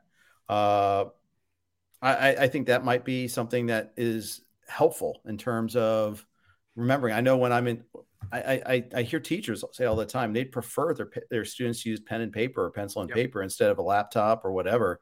You remember things a little bit more and you write it down. So sometimes writing a little notes. Not everybody has time to do that though, or paper, or you know, you have little scribbles left and right. You feel like, uh, yeah, it's uh, uh, what's a beautiful mind or something like that. But uh, eventually, though, it helps you organize your thoughts. Find your way to organize your thoughts, and it starts by setting your lineup and looking at your team's needs. I think that's absolutely the most important thing. Uh, second thing is like I, I look at you know early on. I look at percentage roster. I know that doesn't that doesn't that's not all encompassing, but it's a kickstart to uh, looking at you know who's a, who happens to be available, especially the longer ago that you drafted. Uh, I think that's really important to know. Yeah, I think the key for me is what you said. I, I start like people are like, oh, I jumped into free agency. I'm looking at who's available. I think you guys start. The key to the whole thing is like to be more efficient with your time, and I've tried to do that over the last couple years. I have just I'm busy with work. I a six year old now, so I like and that'd be more efficient. Like the you know sitting in my office for eight hours on Sunday doesn't really happen as much as it used to. Um, but start with your own team. You got to figure out your team. Do you have injuries? Do you have holes in your team? What do you need positionally? Do you need a shortstop? That totally just changes how you look at FAAB. You, you're suddenly you're looking at 14 shortstops instead of two. Like, but I have if I have Dansby Swanson and Tim Anderson, like eh, I'm probably gonna like look at two shortstops. There's some of the jumps off that I had to bid on, but I'm not gonna really get deep into it. I think that's important to know. Uh, categorical needs are important. If you need steals, like what you're looking at is completely different. If you need pitching. Um, look at your nine pitchers for the week. You start nine guys. If you don't, if you have seven you want to use this week, like you know you're digging deep into pitchers. You have 11 you want to use, then suddenly all those like kind of fringy starters, those two steps that are really risky, they just aren't in your in your thinking for that team. It's really important to not have to worry about that. But if you have seven, you know, you know that you're going to be getting into the deep, like oh, where who's you know who's playing the Orioles, who's playing the Tigers, who's playing the A's. Like you know, I guess the Tigers probably don't fit in that anymore, but who's playing the A's, who's playing right. bad offenses, like that really matters. Whereas if you have a lot of pitchers that you like, that doesn't matter as much. And I think the last part of that is you know who are you dropping? You got to figure out your drops. Um, that's a, it's a big thing. If you don't have any drops, you don't have any drop. Well, you're you maybe need to look deeper because you probably need to pick somebody up. But uh, well, or at least you know you have your threshold. Like, okay, yeah. it better be someone I'm really excited to pick up and not some speculative play that eh, if I win them, I win right. them. If I don't, I don't. Don't yeah, if, don't drop if, somebody that you like for that. If rookie year Carlos Correa is available, yeah, you're gonna find a drop for it. But you're right. If you if you're just like, oh, I just um, you know, I'm looking through and I want to pick someone up, like don't do it just to do it. So uh, I think figuring out your team, figuring out what you need is the is the key to the whole thing and helps you be more efficient and kind of cut a lot of time. Like I said, if you don't need a shortstop. You don't need to spend 20 minutes looking at the shortstops because A, you're not going to pick anybody up. B, if it's someone that's awesome that jumps out the page, you're going to know who it is originally. Like, I think the key is like use your resources too. The, the RotoWire has a really good, um, they do an NL and AL FAAB articles. Like, it's just a great place to start. It's not a place to like, you don't want to go and you see, oh, this person that bid, you just automatically do it, but it gives you a good place to like, oh, that's an interesting player I hadn't thought about. Yep. I'm gonna go. I'm gonna go look into that and kind of do it on my own. Vlad Sedler does a really good one every week. Uh, Jeff Zimmerman on Fangraphs is the one where he kind of goes through everybody too, and maybe a little. He has a little more shallower hits too. So if you play in a 10 or 12 teamer, Jeff's is really good for it's like everybody under 40 percent owned on CBS or something like that. I forget what it is exactly, but he does a really good piece every week too that kind of goes through all the pitches. So like it's okay. I mean, I I admit I do this a lot. I'm I've done well, but I still use some other resources, and it's just like a it's more of a starting point for me. Like oh, I, most of the guys I'm like oh I thought about that, I thought about that, I thought about that. But there's always when I read these things, always like, oh, I hadn't really thought about the you know the closer in, in Miami who's struggling, but the guy behind him who has you know 14 strikeouts and one walk through seven innings. It's just it That's gives you huge to find those guys. It is, too. it is, and I just I admit that. Some of the lesser teams, I don't notice those guys always. They're doing that well. It's just a really good place to a starting point. I'll make you know what I'm going to go to Fangraphs. I'm going to go to Baseball and look up, look up myself. But finding those names is, is really key. It is. It really is. And you know, uh, you know, I'll be the company shill again too. Jan Levine and Eric Siegrist do awesome it's work on our great. FAAB it's columns. A, it's a great, great starting point. And the My Leagues feature again has will pull from the free agent list, and you can kind of just tie it to our projections and all that early on. That's that's especially helpful. I found and trying to find a few guys help me like steer. You know, if I'm per- per- personally high on this guy, well, it's nice to know he's available like right there without scrolling down the whole list sometimes. It appears people like your soccer jersey, by the way. Uh, at least Rob does. Yeah. Well, so I was, I was going. I was going with people. You didn't have to change it to one person. Yeah, it's okay. Um, I don't want to multiply it so much yet, but uh, yeah, um, proof that I do play, I guess, or at least last, I like to dress up. the last thing is that you know make every bid matter. Like I see people like, oh, I just threw a bunch of bids in there. Like make it. You want to if you win a bid, you want to be happy about winning it. I think I always yeah. tell people that with like the big bids. If we get a there's a closer that takes a job and people are bidding four five hundred bucks. Like find a spot or a bid where if you click on the results and you won the player, you feel pretty good about that. Sometimes we get in desperation spots, we don't have a choice. I do get that, but mm-hmm. make a bid, make it a bid so like if you get them, you're like, oh, I feel good about that. And don't. And my last thing would be don't throw thirty and forty dollar bids around unless it's somebody you want. Like I know yeah. it's not when you have a thousand bucks, thirty five to forty bucks sounds like nothing, but if it's a player that you're like, eh, you know, I maybe use him this week, I may not. Like if it's someone, if it's 35, 40 bucks, making sure it's someone that you might think you might keep, or the matchups are so good this week that you want to use them. I see people throw $30 bids on Tyler Anderson, and you're like, are you really, is that really what you want? His dad's probably going to tweet at me again for that, but um, it happens. Um, yeah, well, just to use it, just to use a general anybody name. named Anderson or any soft uh, soft tossing lefty. These are these are your categories here. Apparently, so I should use Brett Anderson because he's blocked me so he can't hear me anyway. But um, mm-hmm just make sure. I see a lot of early on the year people spend 35 40 bucks on these guys. They're just like you just don't really want that much. You know, drop that bid to seven dollars. If you don't get someone like Brett Anderson, it's fine. If you get him and you want to use him, that's fine too. But at the end of the year, those extra like 20 30 dollars a week really come in handy. Uh, absolutely, and it's it's definitely uh, where if you get to that, oh, I hope I didn't get this guy. What are you yeah, doing? Exactly, and that happens. It, it happens all happen. the time. Yes, it does. You get people like, oh, I bid this one. I didn't really want to get them. Well, you shouldn't have bid that much. It's pretty easy. And the key, other key is contingency bids. Like in something like any of these NFBC leagues, they're so active and competitive. If you need a catcher or you need a second baseman league, make sure you put. There's times I put like seven, eight, nine names down there. They're all they're all a buck each, but I don't want to take zeros because I threw three names and they all got all guys get a bid on. I lost. Like the last thing you want to do is, or if you have a you have for sure drop someone that's out for the year, out three months. Like you want to make sure make sure you go as many contingencies as possible so you get somebody at least. You never know. That one dollar bid might turn to someone really good and clearly more valuable than the guy that you know is out for the year and you have to drop next week anyway. Yep. Caveat though is make sure you change those bid amounts on your contingency bids. Don't just keep on hitting plus, Yes. plus that and then oh 17 sounds good on him too. 17 uh, or, or and Fabopalooza, you know, 200 more on Nicky Lopez al- along with Austin Riley. Let's go. What? Oh wait, no. No, now you have both. Yeah. and you just spent you know I, I might be personally speaking here uh but yeah that you got to be a little careful about that You especially got, you uh, got you got Riley and Lopez that year, right? i did and for about a month i was feeling pretty damn good Yeah, about Riley, Riley was balling.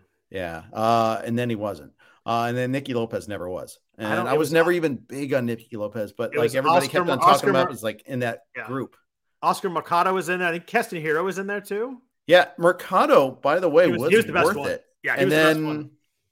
then he's had done the least since. Well, Hero probably has done the least since. Hero was actually good too.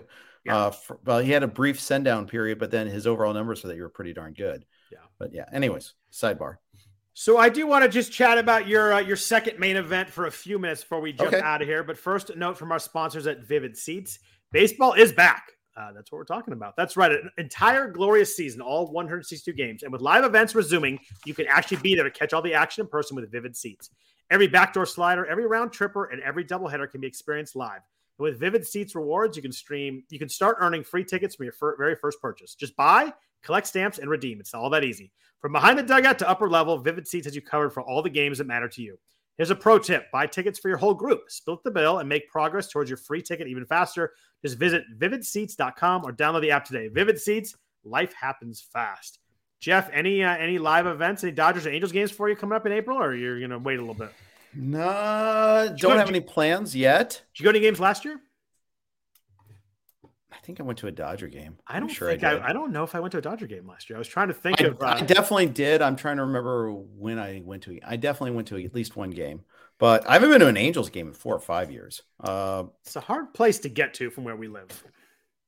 yeah, harder for you because I just shoot down the 605. It's not. It's hard. I should say it's hard on a weekday night because it's just Yeah. you're going straight Dodger Stadium's traffic. easier. Yeah. Um, I used to make a point of seeing the Reds when they came into town. I'm probably going to watch that on TV, especially now that we can watch it on TV. It's gonna be an Uh, interesting discussion in my house. My wife wants to go to the A's game in Anaheim, and I have to have to vehemently to fight about not, Oh. not wanting to go. Well, at least you know Artie Artie Moreno is an owner you can root. Oh, sorry, never mind. Um, Yeah, yeah. anyways, I uh, moving will- I'm sure we'll end up. I'm sure we'll end up in an A's game at some point. It'll be it'll be tough and painful. But you had your uh, you had your second main event draft on Saturday morning. Is that right? correct. Uh, 9 a.m. Best Coast. It was it basically essentially was the stand-in for the Chicago draft that didn't happen. So okay. it's all Were online. you was half your league people that were going to be live in Chicago? like Posma, Oh, Doug Roth. I would say Paz was not exactly who you want to randomly get in the league with either. Oh no, and right next to him in the draft too. By the way, that was fun. Oh, always fun. Uh, Nice a lot guy. of good players. Nice guy, though, I- by the way. Oh, super nice guy. And I don't want to like, you know, that's the thing. It's like I mentioned two people, but it's a, it's a it was a tough room. I felt the whole time it was struggling to hit some spots, but I guess that's always true in the main. But sometimes you feel like a little better about it. Um, yeah, it, it- was tough. It was a tough room, and we'll talk about it. But closers was was a challenge. What me, was made remind me, remind me what your spot was in the first draft again? I was three in the first one. That's right. Seven in this one. So you're seven in this one. Was that uh, was seven a spot you wanted to be? Was seven a spot that uh, was deep deep in your KDS? How were you kind of uh, when you were pulled out of the hat? It there? was seventh in my priority. Uh, Okay. So uh, you, were know, just- thing you is, were, you were straight butter as they call it. It was here, yeah. Uh, and the funny thing is, you know, we talked about this what a week or two two weeks ago. Would you rather optimize for the first round or go where you're comfortable typically drafting? Yeah. I'm very comfortable typically seven, eight, and nine. So Were you were you seven before Degrom got hurt? yeah, it came down before Degrom got hurt. I wasn't going to take him at seven. Okay, so uh, you weren't you weren't you weren't like this is my the seven top seven with him in there. So you no. your seven, the top six went as they always do in some order. So there, there, there was no like not always. There. Vlad yeah. doesn't always go. Yeah, he sometimes you get sometimes my you get, first main. Uh, sometimes you get Burnes in there too, but yeah, you had uh, you had a choice. Essentially, it was the the outfielders or a pitcher. You had Harper, Tucker, Betts, Robert, or Burnes, Buehler, Woodruff, so a pitcher. So what was your uh, what was your thoughts between the between Harper? So we mapped it out. Uh, our priority was Vlad first. Okay. You know, uh, Harper second and Burnes if something weird happened. But no, it's not, not something. It was it, it was Harper. It was it was Vlad or Harper, and we decided. Even though I like Burnes and I like I have nothing against starting with pitching. Kind of wanted to go the Harper route a little bit. Uh, it was close. I think and and we'll see how this plays out. And of course, John took Burnes right after, and he he went three pitchers to start. Uh, we were you uh, were you Harper for sure over Tucker Betts Robert? Yeah. Okay. The Tucker thing is weird because the batting order thing it just scares it me is. a little bit with Tucker. and I have enough exposure to him already too. He hit second again today, but then he hit six. It's just uh, if he hits six all year, that that matters. Yeah, well, hitting second today helps, but you know yeah. that was today, not yesterday. Yeah. yeah. um, Betts going 10 was interesting because uh, he can sometimes drop. He did not drop. And I, I knew pit, with the, the DeGrom news that and the, the, pitching was going to be weird. Right. Scherzer didn't drop. He went 14th still, stayed in the first round. So he didn't really drop that much. But yeah, so went Harper. And then we had like pocket. So we had like, you know, we had all the usual suspects among the aces Burnes, Buehler, Woodruff, Scherzer. Knew we wouldn't get any of those. But if they did, we'd take them. Urias, we we just I, I I did more digging on him. I think I previously talked about being uncomfortable in going that early, and then I did more research on him, and I'm more comfortable with him going that early. Except for now, he's faced he's got Coors Field in week one, but yeah, that, I mean that's one star. I I actually kind of feel the same. When I did my first dive on on him, I was like, eh, I don't know if I'm going to do it. And then as I got deeper in the draft season, I'm more going to do. It. Interesting that both closers, both Hader and Hendriks, went before your second pick. Was that a consideration for you? Or yeah, absolutely. Okay. If Urias went, then we would have taken one of the closers. Uh, preferably Hader over Hendriks since we went Hendriks yeah. in the last main. Wild to me that Hendriks went five, six picks before Hader. Usually it's the other way around. It, it seemed like it had been more that way recently. I'm mean, interesting that uh, that Hendriks actually went first and it was like by four or five picks. Yeah, but the four or five doesn't matter because they're all hitters after that too, right? Um, yeah, that's true. But Hendriks uh, is just uh, a little bit in spring training where I just thought it would be it would be almost maybe Hader one for almost everybody you know, it almost went perfectly and perfectly. Um, that we had a list of hitters that we were okay. If the pitchers go like we they could, Giolito and Urias go, then okay, well that means we're either getting Albies or we're getting Devers, um, yeah. or Trout even maybe. It, obviously, we didn't. Or Harper or, Trout start would have been sick, dude. Uh, but it didn't come close. Um, but you know, Giolito was like, okay, that's like our fourth choice. The two was closers he, and Urias he's been the biggest him. biggest rise of the last ten days in the, the first couple rounds. Is Giolito smacked around today too? So is I mean, know, he was like late third, then middle third. Now he's like early second. He was in all fourth in some yeah. places. I mean, it's crazy how much he's. I, I, know it's. I know why it is, but it's just crazy that it's moved that much. Yeah. Um. It, it rhymes with ta and ha.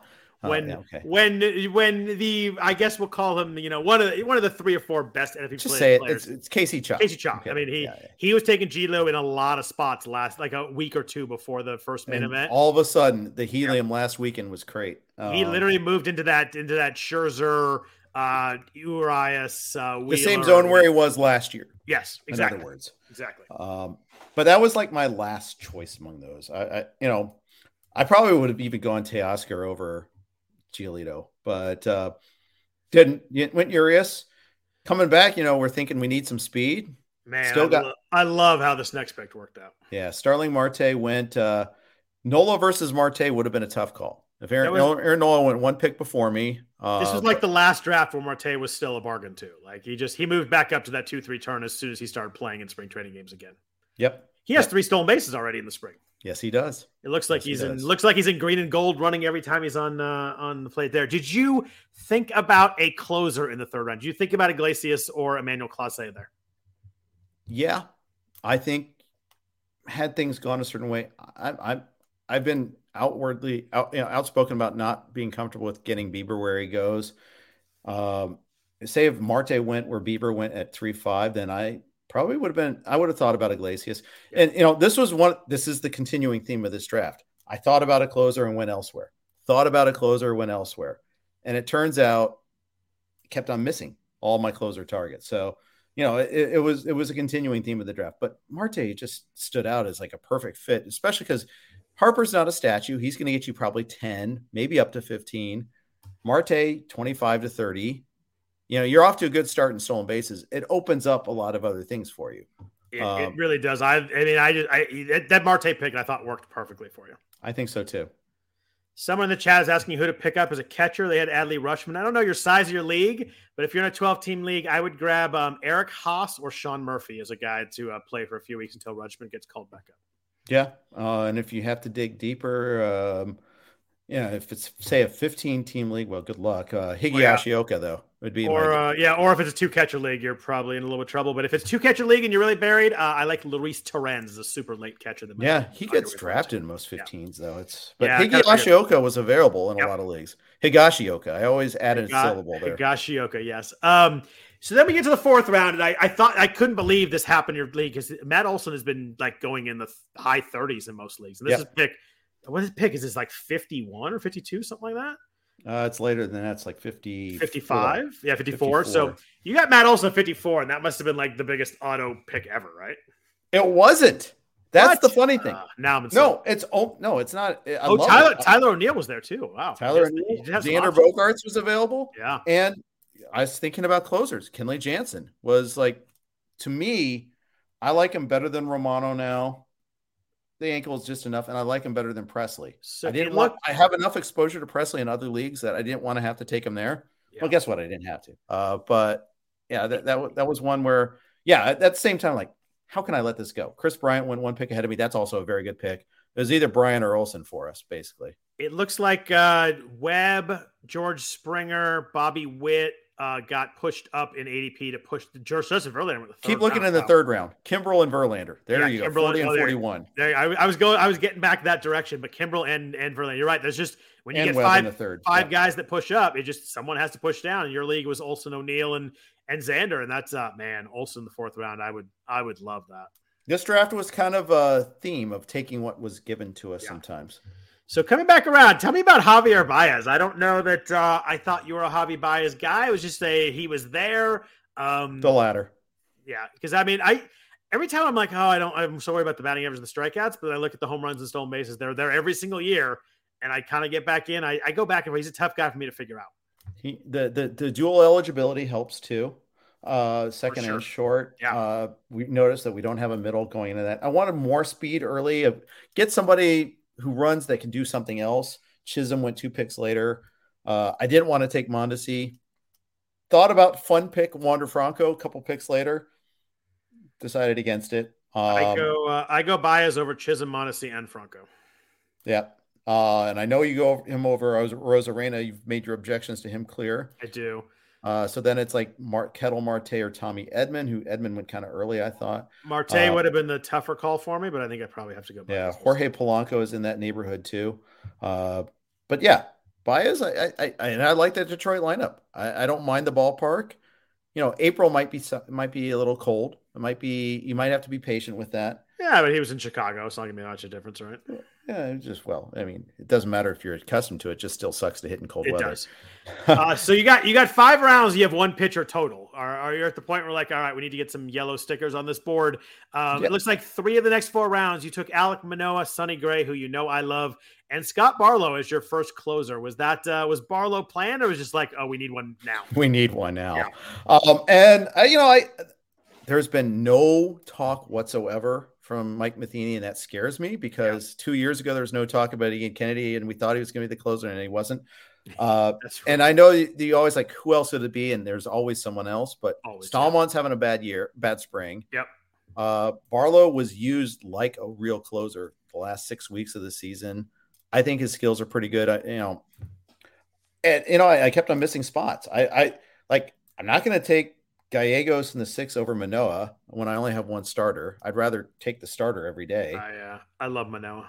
Um, I, I do too. How um, where uh, Manoah, Montas, Darvish, Morton? Like that must have been a tough call between those four, though. Uh, yes, but I was hoping for two of them, and of course. Oh, that's true.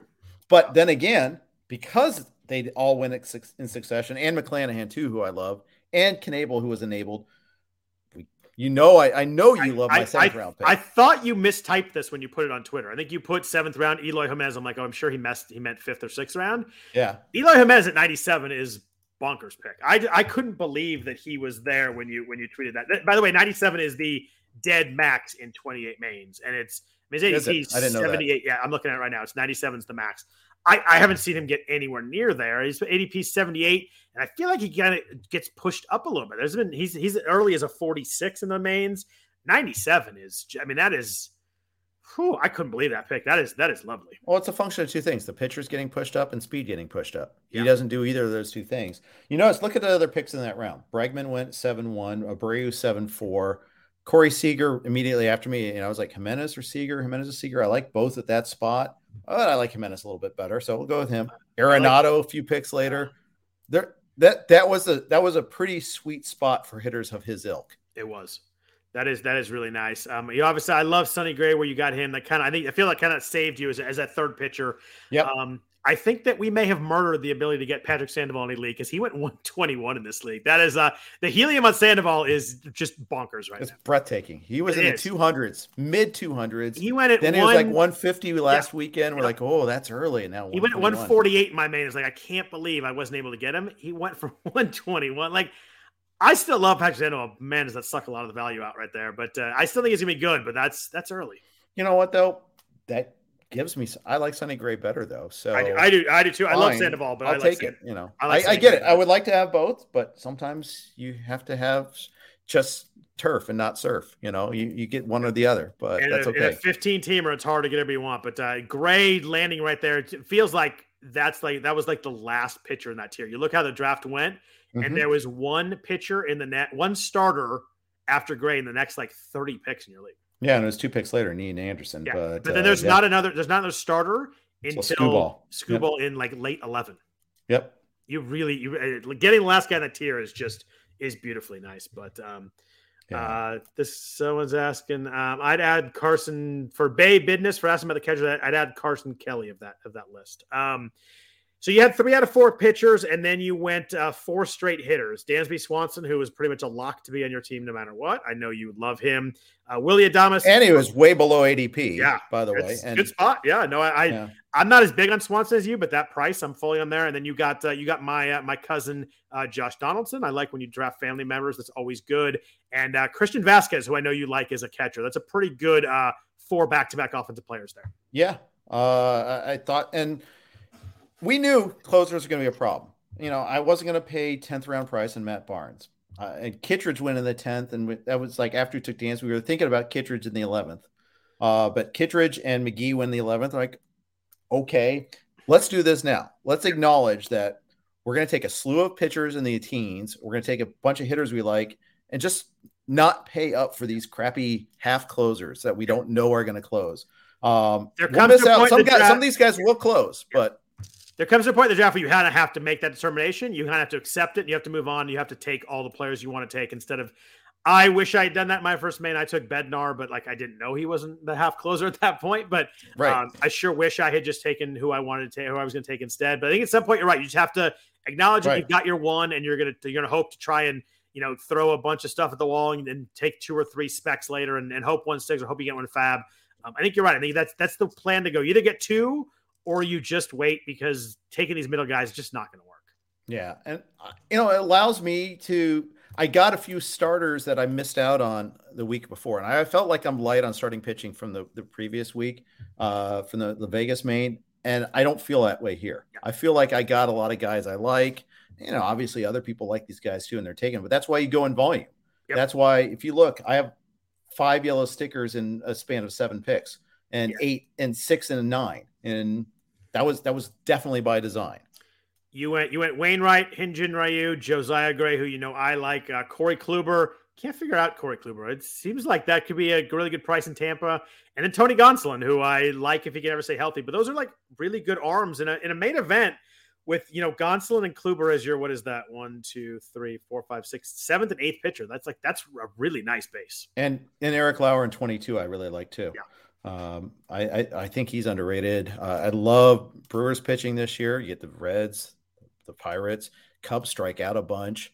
Yep. Cardinals, okay, that's not great. Um, especially with their devil magic, but you know, might, that might work out. But then that's Not a ninth team- starter. Not you know, a team. that's the like, point. I, yeah, not a team. I can't face the Cardinals. Like I mean, I think that's. The- But I don't have to. Yeah, you don't have point. to. That's that's a, that's a very good point. Like Lauer is your ninth guy. Is that's that's a really good place to be in. and. Michaelis I- is my tenth. I can use him too. I realized that you got there because you you only had one closer by that point, but I think that once you steer into it, you have to steer into correctly is the key. You can't halfway steer into it, which is which is really good.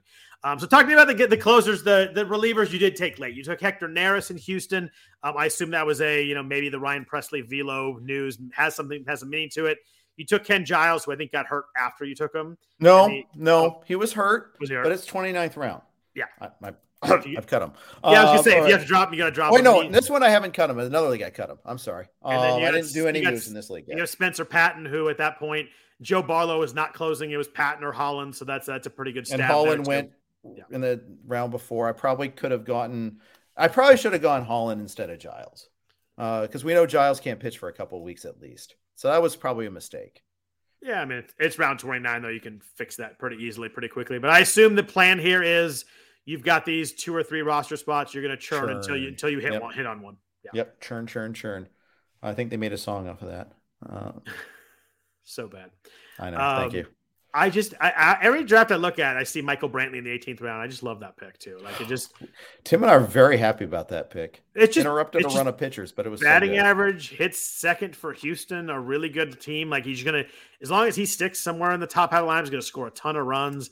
Um, I know everybody looks at the home runs last year, and I do get that, but you know, as long as you have, and you've got, a, you've got, you know, Harper, Olson, Baez, Eloy, like you've got a lot of pop. You got Donaldson.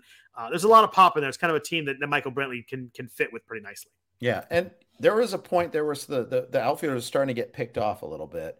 Um, that was our I think Michael uh, Michael Brantley was our fourth fourth outfielder, and we lost out on Charlie Blackmon, Harrison Bader the round before, but we also kind of committed to taking pitchers around then anyhow. Uh, Jesus Sanchez was a big miss. I, I'm bummed that we missed on him at 17 I- 14. I keep, I I liked him. We talked about him, and when we talked about guys we like. I really like him. I haven't been able to hit on him yet. I just every time I I'm not taking outfielders then, or take someone else instead. There's a lot of outfielders I do like in that range, and I have I've just missed on him a few times, and that's uh, I got two drafts left. He's someone that I'm going to make sure I, that I, I at least try and focus on again. But I just I like a lot of guys in that range. Um, speaking of guys in that range, um, from from week one of the main till now, I cannot believe the difference in Jo Adell's price.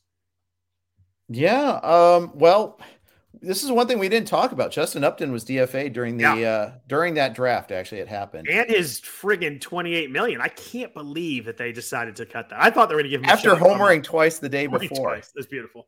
But But- then again, we always talk about don't make decisions on the basis of spring training results. Look at the last three years, right? Uh, so from that standpoint, yeah, I it's amazing that they did try to work out some other deal. Maybe they still can after the DFA because there's like a period, you know, between de- designating him and actually cutting him.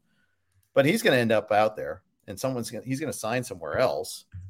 Yeah, and with with NLDH, I mean that opens up a lot. J- Dell didn't actually go too high in your league. He's uh his ADP in the main event is now 198. It was like 220. His ADP was like 230, 240 coming into the main events. He's gone as high as 154 after the Upton um, DFA. He's around but- 200 in my league. Yeah, he was actually not too bad. I took him in the, I think I took him in the 16th round in mine, 15 somewhere on there. He's 14th in mine, 14 yeah. 6. And I don't, I think I took him 15th. I am, uh, I don't think I'm going to get him again there. I'm glad I got him in the first weekend, but he is someone that uh, is definitely flying up the board. Yeah, post type sleeper.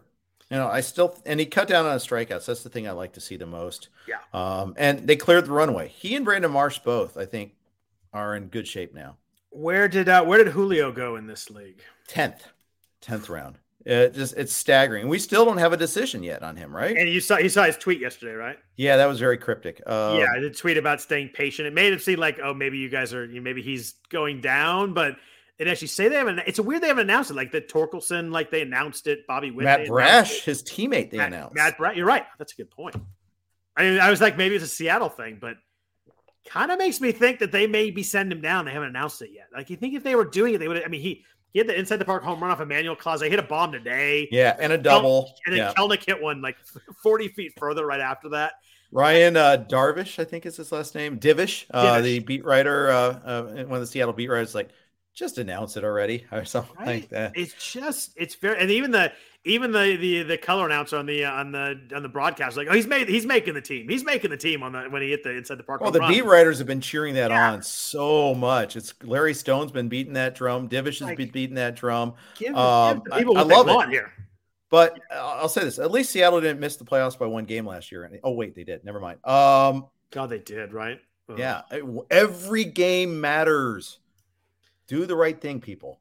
And they have a clear spot for him with Kyle Lewis hurt. Like they have a. It's not like they're pushing someone good out. Like it is a clear spot for him to play center field for them. And I don't. I, they they've got to do it right. I think so. I think I think they do. Jeez, I think they're trying to figure out like maybe the roster spot. Uh, they have outfielders out coming out of their ears. That's one thing. They do have. They've got Haniger. They've got Winker. They've got uh, well Kelenic, obviously. Yeah. Uh, that's a, that's your starting three right now. They got to find some room for other people there too. Uh, but you know, J Rod's a better defender than Winker. Winker, just go play DH. That's fine, and yep. then they'll, they'll, make the everything else work out. Yeah, uh, kind of every, everybody DJ DH is once a week, and Winker does it three times or something like that. Like it's it's pretty easy to work out. Right. It's yeah. just when when a guy's this electric, it would, it would be such a bad look if they sent him down. Yeah. Question from Great Northwest Wine: uh, Do complete results of these NFBC drafts get shared publicly? You know, industry stuff gets shared all the time. That's like total fair game. There's a thing about the NFBC where I'll post a grid from my draft, but I'll do it without the with the names cropped off because right. a lot of players are doing other subsequent drafts, right? And they don't want their stuff out there. Um, you might be able to backdoor engineer some of that stuff to figure out who it is. Of course. Um, but for me, it's fair game. So I'll, I'll, at the very least, I've tweeted out all my teams. I try to tweet boards out too, and I'm I'm writing up my teams. I'm almost done with the article, and you'll see both grids there without the names attached. I'll say which team is mine. Out, out of fairness, I don't try. I don't disclose really whatever teams are, but sometimes you, it slips out. Like I talk about, well, this guy was in this spot, or I also I did the podcast with Maddie Wood, Maddie Davis, Brock Miller, not Brock Nelson, Brock Miller from FTN. Brock Nelson. Oh, three times on the podcast. I, I, was, I set a hockey it? lineup the day like. Oh, is Brock Nelson a hockey player? Islanders, yeah. All so right. for some reason, I've got this mental block, Brock Nelson, but it's Brock Miller from FTN. Rudy Gamble from Razzball all did the podcast with us. You know, Toby is in that. I feel like if you're providing information for some semblance of a living or at least a, an audience, then I think it's incumbent on you to share your, your team. I don't think, I think we have a duty to disclose that. Other people, not so much. And so I can't post a whole board. I, I don't because I just I usually just forget. I don't know if people really care to see my boards, but I don't oh, do it. To, you, I would I totally pay for. I don't boards. do it to be secret. I just haven't really done it. I should. I'll, I'll do it. Uh, I should do it tomorrow. I did two online championships this week, so I should I should probably do that. But I haven't uh, really quite got that far yet. I just kind of finished my drafts and do something else. But uh, I'm sure uh, I should probably do the same. But um, yeah, I think it's interesting. I think that you know you get some people who don't want it out there. I just uh, I kind of right. respect that. I don't put the, my I, I don't care about mine's out there. I talk about who I draft on the podcast talking about who I like. I'm never, you know, I never hold back about saying who I like. But the other, the other question on that with the, the shares, the, the, ADPs on the main event are publicly available. So you can yep. go into, uh, you can go to the NFBC and, and play slash ADP. And, and then you, you can, select main event, or you can do all leagues. You can do the online championship, yeah. cut are, line if you play that. I think there uh, are 900 something drafts. Yeah. You can you can narrow the range by date. So if you just want the last week, you can do that. Yep. The, the, information you can gather there is amazing, and you can even do it in grid form if yep. you want. It, it, it's it's ridiculous how many how functional it really is. So if you're a, a visual person, you can definitely do that. Um, yeah, someone asked about Casey Cha. Uh, Vlad that actually did an interview with Casey Cha last year. That's really interesting. He talks about pretty much like crossing out 75% of the players before the draft starts. Like it's a fascinating process. He's a really smart guy and a really great player. Um, someone asked about relievers available in the league. Um, I'll just answer that. I, I, would go pick up Taylor Rogers in your league right now before anybody else does because that uh, he should not be a free agent. Um, I would go pick him up right now for sure. Um, but yeah, other than that, I think I, I, I like this team. It's a uh, interesting. I think it's all kind of if you can figure out that second closer. If you fall into yeah. second closer, uh, this team comes together really, really nicely. Yeah, it it does. Uh, and yeah, it, and I think at every every draft thing draft pick you make is a decision. It's a choice. you're almost always going to miss some spot. Yeah. So I think you have to have some awareness of it.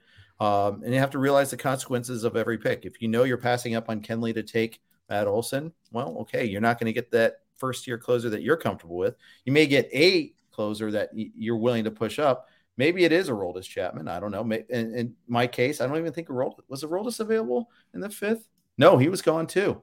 So he was gone early, five two, yeah, five two. I mean, and so then after that, it's like, okay, do I push up the next tier? Do I make sure that I go out and get Gallegos or Knebel? No.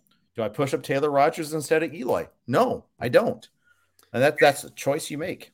And I made the choice. I had two onlines this this weekend, and I one of them I was like, I'm going to take two closers, and I did it that way, and it was kind of nice to just not think about it again. But I look at my other team, like, oh my god, this team is so freaking stacked early on because I didn't take closers, and right. I took Romano in the seventh, and kind of nobody else. So it's just uh, it's just it's just it's a choice of what you got to do. I mean, I started uh, Bichette, Betts, Urias, Nola, Springer, O'Neill in that league without taking closers, and it's just an absurdly fun front six. But then you've just yep. you got to figure out the save. So it's a uh, it's kind of a choice in my in my league one today. I took uh, I took Hader and and Clase, so I kind of mix it up. Well, and the other one I took Hendriks in the second round. Yeah, and so you know I, when you take someone in the second round, you're giving up something to hell. Like I passed on sure. Urias in that one. Yeah. There. I got I went Hendriks and Yordan Alvarez, which that too. But you know, it, you know, it means I didn't start a, have a starting pitch until the fifth round. So I, uh, there you go. I freaking love Yordan Alvarez. Yeah, I know you took him too. I think uh, I think it's going to be top five MVP ish kind of uh, kind of stuff this year. Yeah. Oh, there's a there's some Casey Chow. Apparently, Casey Chow went heavy pitcher tonight in the in the main event. And our friend friend of the show, Paul Sporer, tweets it out. Went six pitchers from the one after Turner. That's that's fun. Uh, that, that's Dalton esque. Yeah. Dalton Del Don esque. Uh, yeah, Dalton went crazy with the pitchers, and it worked to great success last year. Yeah, it uh, it certainly did. So, all right, we've gone a little bit long. I Kind of figured we would tonight. It was just a lot of stuff yeah. to talk about. We've uh, Jeff, we're going to talk next Sunday. We're going to actually actual regular season games to talk about. How uh, how fun is that? I know, and a slew of bids to talk about too. Yeah, I mean, got, we're going to talk about the A's sweeping the Phillies and how maybe this, maybe that, maybe Billy Beane and all them know what they're doing. Like it's going to be a really interesting discussion next. Shock time. the world. Yep. Oh, it's going to be oof, those pitchers against. I, I, like. I'd like to get some Phillies hitters in this week. Yeah, there you go. After after Montas, if he's on the team next week, and we've uh, we've got nobody to pitch. Paul Blackburn's going to make the rotation, and Paul Blackburn's not good at pitching. No, and Daulton Jefferies has thrown like 12 innings in his professional career. Yep. Uh, could be good. We don't know. Yeah, and maybe we might get some Adam Oller as the uh, as the fifth starter. One of the guys they got in uh, in the Chapman trade. Uh, I think it was the Chapman trade. Maybe it was the Olson trade. I can't I can't keep him straight anymore. But or was it the Bassitt trade? Might have been. Oh, you're right. It was for the Mets. It was him and JT Ginn, right? Is that the is that the Bassitt trade? Yep yeah, it's uh, it's it's it's a mess, and uh, I don't. And Cole Irvin apparently went to Driveline and is throwing harder, but uh, yeah, I'll believe that when I see it. Ah, it's gonna be that just bumps up his trade value. That's pretty awesome. All I've got to say is thank goodness for fantasy baseball this year because it's going to be uh, it's going to save my baseball Amen, brother. in a big big freaking way. You and me both. You and me both. Looking forward to it. I have a I have my second main event on Wednesday night, so I'm looking uh, looking forward to that. I pick it from the 11th spot, so uh, very different than I was the first uh, first time, which can be good, but I'm gonna have to figure out and map that one out too. You're looking forward to breaking that down with you next Sunday too. Uh, yeah, we're gonna have a lot to talk about then too. So thanks everybody for listening to the RotoWire Fantasy Baseball Podcast. As always, we appreciate we appreciate all the chat in the uh, in the chat room today. It was fun to see all the comments. Always fun to see people listening uh, live as we're going along here. Obviously, it'll be downloadable in uh, audio uh, podcast format here pretty quick. Uh, thanks for listening. Thanks to WynnBET for their sponsorship on the podcast all year long. Other than that, if you want to follow Jeff on Twitter, he's at Jeff underscore Erickson. I am at Scott Jenstad. Uh, we'll be talking a lot of baseball over here in the next four days. We kind of start thinking about lineups and how uh, how starting rotations come out. All kinds of there's gonna be a lot of stuff to talk about the next few days. Absolutely. Cool. Thanks for listening, and have a uh, good uh, good uh, good Sunday night. Good Monday morning. Take care.